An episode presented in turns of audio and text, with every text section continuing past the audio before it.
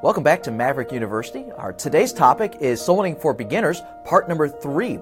Uh, we've already covered uh, how to give the gospel, the main body of the gospel, the four main points, and also how to begin a conversation with somebody and transition into giving them the gospel. And uh, right now we're going to be covering how to transition from having given somebody all the information they need to know to be saved and actually drawing that net and getting them saved. And I just remember in my early soul winning experiences, this was a very difficult part where you're really trying to make the application of everything that you just said. It's not enough for people to have head knowledge of you know the fact that they're a sinner and they're on their way to hell and that Jesus Christ died to pay for the sins. You're actually asking them to do something right, about it. Right. And so, Brother Hall, you've got a method uh, to the madness, uh, how to actually get that done, and uh, something that puts you at ease, something that might put the person you're talking to at ease as well. Yeah, and again, we're not trying to talk anybody into anything. We're not trying to trick anybody into anything. Mm-hmm. But the goal that we have with this is to remove as many obstacles or or uncertainty as we can, so that they can make the, the decision they need to make. Sure. Um, the Holy Spirit brings people into a position of being ready to accept Christ as The Holy Spirit does that. We're the vehicle, but but what all we're trying to do in this whole series is help you remove hindrances, distractions mm-hmm. to that message that you're going to. And Satan already is going to be doing everything he can, you know, sure. crying babies or or whatever the case may be. He's already doing all that he can to distract or distort the message. So w- what we're trying to do in our sessions here is just to provide some tips how that message can stay clear and clean, and the Holy Spirit can take that then and apply it to the heart of an individual so so they are completely understanding what it is you're saying and what it is you're asking them to do. Sure. Uh, they've, they've never grown up, so some of these people you're talking to never grew up going to church or anything like that. Um, you're about to ask them to pray, something that probably they don't often do or ever have done. So, how does this transition work? What, what's your basic general outline of what you do? Okay, well, we took the main body of, of the flyer that we have, the track that we've passed out, and we've gone, we've, we've done the transition into it, and so we've been able to get all the way down. We get to this last point where Jesus invites us to be saved today, for whosoever shall call upon the name of the Lord shall be saved. And then, who's, and, and, and then uh, we, we make sure then that they've understood everything that you have said up to this point in time.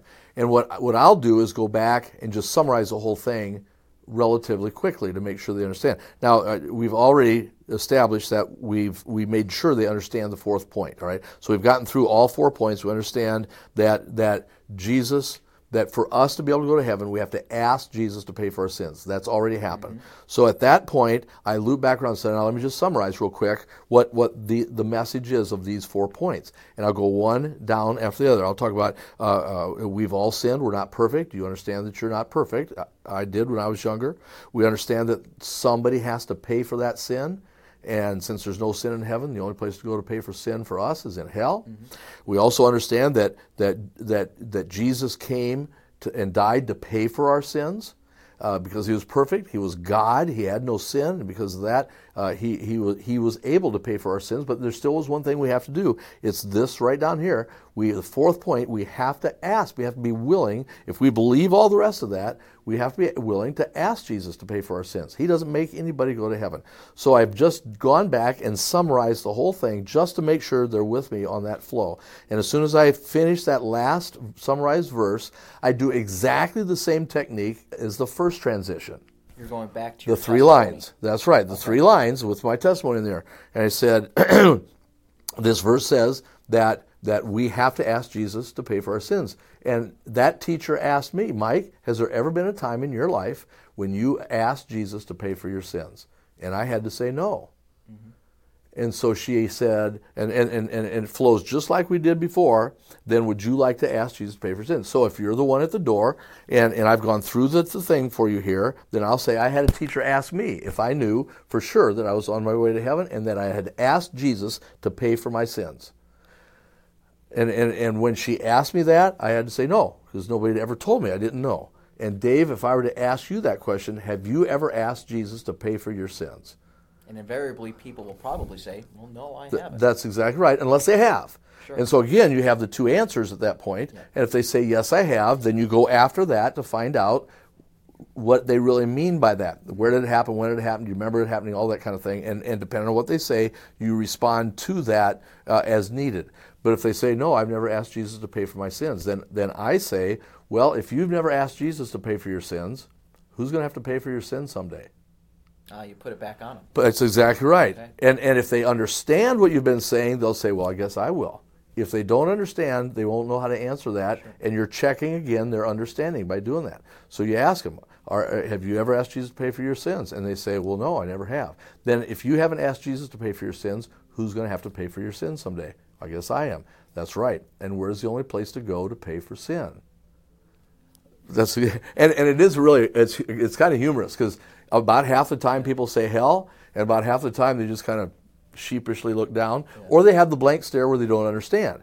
And if they don't understand, you go back and, and find out what they don't understand. But if they have if they have that sheepish kind of looking down look, they know what they're saying. That's exactly right. And I even say, yeah, I didn't want to say it either when I was a little kid. I just kind of pointed down. But the fact of the matter is, it's hell. And, and, and then that teacher asked me, she says, Mike, do you want to go to hell? And of course I didn't want to go to hell. And she shared with me a very simple prayer that I could pray and ask Jesus to pay for my sins. It was a simple prayer like this Dear Lord, I know I'm not perfect. I know I'm a sinner. And I understand the Bible says I need to pay for my sins, or somebody does. But I believe Jesus died on the cross to pay for my sins. So, Jesus, I'm asking you right now, please pay for my sins and take me to heaven when I die. David, it was a simple prayer like that. I'd be happy to share that same prayer. You could repeat it after me if you'd like to do that. Now, here's the key there's, there is a little bit of a danger in having them pray after you do because they can't mumble some words. Sure. Yeah. It has to be from their heart. And and and I I spend a little bit of time making sure they understand. Now this prayer isn't you just mumbling some words that I'm saying, but you're actually going to the Lord and asking him to pay for your sin someday. It has to be from your heart. I won't know if you did or not, but God will, and you have to mean that.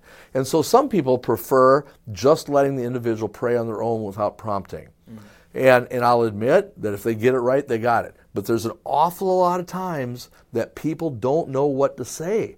They don't know. They don't. And, and it probably, as, as I visit with folks and, and, and kind of evaluate what I'm doing, what they're doing, a lot of the time people don't want, they end up saying, no, I don't want to do that because they don't know what you're asking of them.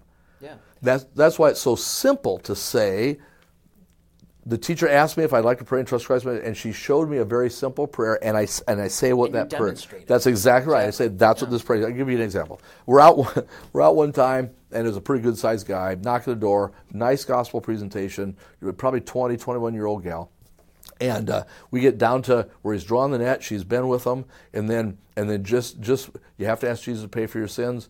And and he goes, looks at leans in a little bit, and he goes, No, I'm going to ask you to do the most difficult thing you've ever done in your life. I'm going to ask you to bare your soul before an Almighty God. And, and she's looking at him, going, and, and backing up. Anybody would, I imagine. Yeah, that I was. I was scared at that point, you know. and he's and he's petrifying her, and, and I'm, I'm going, what in the world? Because he had done a nice gospel presentation up to then, but all of a sudden it was this overinflated uh, uh, uh, presentation of what God expects of us. And yes, God wants us to be sincere, and yes, God. But you know, an eight-year-old understood, and adults can understand. We don't have to terrify them into heaven. Sure. You know, let the Holy Spirit do His thing. You know, and so and so she's backing into the door, and and and and. So I just, I, and I try not to ever interrupt when somebody else is doing. I try not to do that. And I said, but by the way, Sue, we'll say her name. Sue. By the way, Sue, what what Bill's asking here simply is what I did when I was eight years old. A teacher shared with me how if I understand I'm on my way to hell, and she did, and, and I believe that Jesus was God, all I had to do was ask Him to pay for my sins. And it was a simple prayer like, Lord, I know I'm a sinner, I don't deserve to go to heaven, but I believe Jesus died to pay for my sins. So, Jesus, I'm asking you right now, would you please pay for my sins and take me to heaven? I, I just prayed a simple prayer like that. She goes, That's it? I said, That's it. She goes, Well, I can do that Yeah, you took the mystique away. Of or the terror, was, whatever the case Yeah. might be. That's right. And so, and and again, never, never, never push a prayer. I'll push a gospel all day long. Now, I don't want to waste time, so if it's an utter waste of time, I'll walk off. But I'll push a, a gospel presentation because one, I can use the practice. Two, I've had several times where in the middle of a gospel, all of a sudden, whatever it was went away and they were interested. and and and I and I had them from then on. So you never know when when that might kick in. If they're going to listen to me, I'm going to I'm going to pursue it. But when you get down to the prayer part, we cannot be in a in a position where we just are tricking somebody into praying a prayer. I heard a time one time where a guy said, uh, "You're not opposed to praying, are you?" No. Okay. Well, let's pray. Uh, Lord, thank you for this day. Appreciate being able to talk to Dave here. But uh, uh, the Lord, Dave just wants to let you know that he appreciates you dying on the cross and paying for his sins. So, Dave, just say, Lord, thank you for dying for my sins and, and take me to heaven when I die. And the guy goes, Oh, Lord, thank you for paying for my sins. Take me to heaven when I die. Uh, in Jesus' name, amen. They walked off, and the guy looked at his partner and said, Ah, that guy got saved and didn't even know he did. Sorry, it doesn't work that no. way. It doesn't work that way. And we're not in some kind of a notch your belt contest. Mm-hmm. Um, when I talk to people, I could really I, not care less. That's not the point. The, the point of encouragement that I have with people is how many gospels did you get in? Let the Holy Spirit take care of it after that. And, and yes, we want people to pray and we want them to get saved. And, and everything we're saying here is removing obstacles so they know exactly what we're asking them to do. It's not a mystery, it's not a, a questionable thing. They know exactly what they want us to do, what we're asking them to do, and the Holy Spirit can convict them and they can choose. But if they don't know what to do, their natural answer is, well, no, I don't think so. Exactly. So they have to know. So this transition just clears things up. It, it reviews with them. It helps them understand your testimony and that, hey, I had never done this. Have you ever done this? Mm-hmm. Well, no, I haven't. And then uh, you can demonstrate for them a yeah. this is the prayer that I prayed and this is exactly what I'm asking you That's to do. Exact, yes. Because people will naturally say no defensively when they don't really even know what you're exactly. asking of them. Yes. Will you exactly do this? Right. Uh, no, I'm not even sure what that's you're exactly saying. Exactly right. Yeah. So. And so if, if for anybody that watched the first transition video, this, the same three things, the, the transitions are exactly the same. So here I am, the first transition.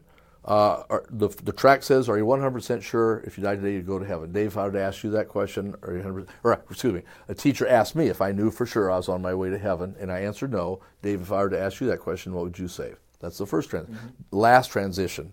Bible says that we must ask Jesus to pay for our sins. Teacher asked me if I ever asked Jesus to pay for my sins. I had to say no. Dave, if I were to ask you that same question, what would you say? The transitions, the technique are the same for both. That way I don't have to remember more than one, and they both work anyway. And then once you get that transition, then once, once you're at the point of asking them to trust Christ as their Savior, you have to be absolutely clear what it is you're asking them to do and allow the Holy Spirit to take that. And then, and then like I say, I like to, I like to actually lead somebody in a prayer because I'm, but then as soon as I do that, and they raised their heads. I said, Now, did you mean that when you say that, or were you just echoing some words? And a couple of times I had people say, Well, you know, to be honest with you, I just was echoing. I appreciate their honesty. I That's exactly right, and I'm glad they said that. Yeah. Because otherwise I might not have known, and they, they're going to hell thinking or, or knowing that they didn't really mean that. Sure. So I spent a little bit of time uh, trying to, to show them uh, that they had to be in the sincerity of their heart that they did that. So let's just say someone uh, does bow their head and they ask Christ to save them, and they're sincere, and you follow up and just make sure that they are. Um, where do you go from there? Sure, and, and that's probably I mean, another. You don't topic. just slap them on the back and say, "Well, that's great. See ya." Write it down on my paper and turn it in. Yeah. yeah. No, uh, and it's probably the full length discussion is probably for another day. But at that point, I do everything I can to get them to church. Some people encourage that you try to get them to be baptized. Some people, uh, and, and I'll show some assurance verses right after that. 1 John 5 13, uh, you can go to John 3 16. I mean, there's a bunch of verses that you can go to just to make sure they understand and know and have assurance of the salvation.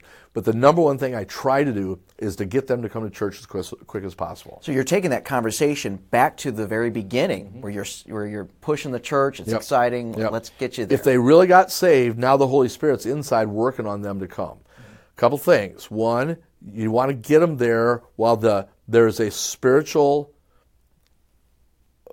or I don't aura is not the right word, but there's a spiritual condition that they're in right now that they should be receptive to spiritual things. Well, and coming to church ought to be one. I mean, if accepting Christ is if you're in that condition to do that, that's right. That's exactly right. and so now, sure. and so now there ought to be some kind of a desire inside. The Bible says that there is. Uh, we're predestined to be conformed to the image of Christ after we're saved. And that's not talking about being saved, that uh, uh, God determining. That has to do with us becoming more Christ like after we're saved. It says that's inevitable. And so they, that, they're more tender at that point in time and more receptive than any other time. And, and if you don't get them to come that first week, the odds of them ever coming plummets. Strike while the iron is hot. That's exactly right. Because most of the time after that, it's very difficult to get them to come, unless they had a legitimate reason, mm-hmm. and and you can hook them uh, to to come for another time. But I really work hard at getting them to come to church because if they come to church, they're going to hear about they'll, they'll hear salvation reiterated. Sure. They'll hear about what that you need to get baptized. They'll hear about jo- possibility of joining the church. All of that stuff will happen at church also if I can just get them there. And so the church is the vehicle for discipleship. That, Sunday school is the vehicle yes, for discipleship. That's exactly right. Perfect. Awesome. Yep. Thanks, Brother Hall. Uh, we've covered uh, the uh, the transition into the gospel. We've covered the meat of the gospel, the main body. We've covered that transition leading them to the Lord. And so this is a just a quick crash course uh, that somebody can use to successfully give people the gospel and see some results with that. And in future videos, we're going to be talking about uh, some basic tips uh, general hacks for soul winners, and then also how to train someone. Maybe you're an experienced soul winner and this is something you've been at for quite a while. What are some things that you can do to uh, recruit some people uh, to be your partner and train them to do exactly what you do out soul winning? Thanks so much for watching.